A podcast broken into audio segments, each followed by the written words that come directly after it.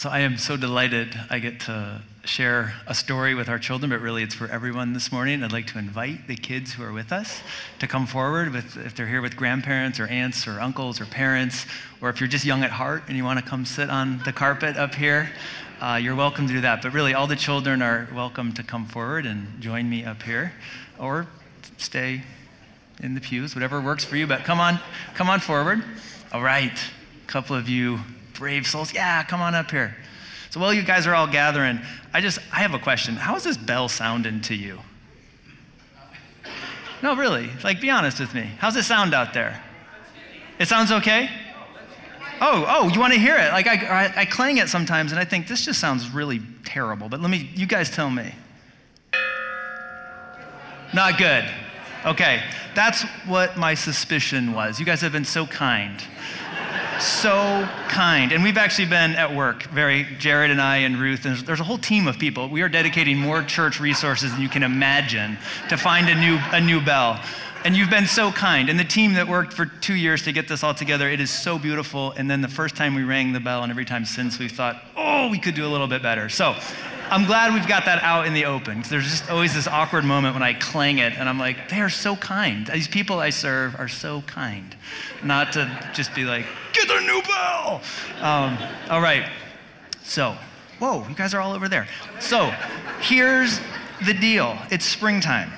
And we're starting a new worship theme in this month of April, totally, it's springtime. The theme for April is transformation, which is like really big change. It means really big change. So, like yesterday, I was out walking with my family at Coldwater Springs down by the river, and I could hear the birds, and things are starting to turn green, and it made me start to think about caterpillars and butterflies and like all the stuff that happens around spring. So I brought a little prop with me. I brought this little guy. Now, I know this looks like the hungry, hungry caterpillar, okay? It, but for the purpose of this story, it's not the hungry, hungry caterpillar. It's just a regular old caterpillar who's hungry, okay? So, so here's the thing. I, when I was a little boy, um, maybe your age, I used to collect butter, like caterpillars. I'd find them on milkweed or on a dill plant, and I would get the plant and feed them, and then they would turn into a big, bigger caterpillar, and then a, a, chrysalis, and then a butterfly, and the butterfly would fly away. And I was like, that's pretty awesome. That's kind of cool. But there are some things going on there that blow your mind if you really think about them. So, what I want to tell you is how this all works as best I understand it. And I don't totally understand it. But, caterpillar, comes out of the little egg, the little larva, eats a bunch of leaves on the plant, right? Like that's their job. When they're in the world, all they're meant to do is just eat, eat, eat, eat, eat, eat, eat, eat, eat. And they get bigger and bigger and bigger. And then they reach a point, fatter, they reach a point where they are like, I need a nap because I've had a lot of food. And so, whoop, they attach themselves to a branch or a twig or something, and then they spin a cocoon or they make a chrysalis around themselves right? So I'm going to tuck the caterpillar right here. Pretend that this is the cocoon and the chrysalis, okay? Now, this is the part I didn't really understand when I was younger. So, when the caterpillar is in the chrysalis, in the cocoon, it releases enzymes. These are like chemicals, okay, that dissolve the whole caterpillar.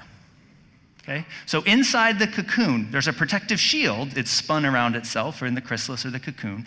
But inside there, everything just melted. It is just goop and gooey and totally chaotic and messy and confusing and crazy. And if you opened up the cocoon or the chrysalis too early, you would just have goop that would come out. Like, have you ever played with the flour, cornstarch, glue, goop that's just like everywhere? Like, that's what's inside of the chrysalis in the cocoon. Everything about the caterpillar is goop.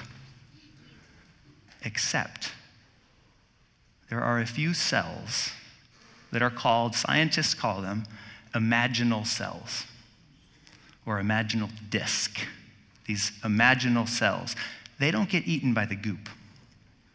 So after the caterpillar turns totally into goop, and it's just like full of protein, it's just a protein rich goop. It's like a smoothie, maybe. I don't know. It's something.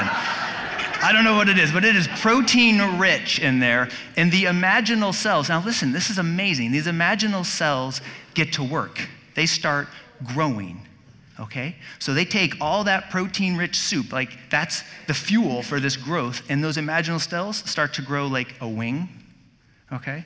And they start to grow a leg and an eye and an antenna, and all of a sudden, all of that goop actually, because of these imaginal cells, they get activated and turn the goop into a butterfly. So imagine you're inside the chrysalis right here, and it's just goopy, goopy, goopy, goopy, but the imaginal cells are doing their thing and starting to grow, and there's a wing, and then there's like an antenna, and then before too long, a whole butterfly comes out of the chrysalis, right? And then starts flying around and just starts flying everywhere. And it's kind of a miraculous thing. It's kind of a miracle. And that's the story for this month of transformation of watching a caterpillar melt, to photo op, melt, and then turn into a beautiful butterfly.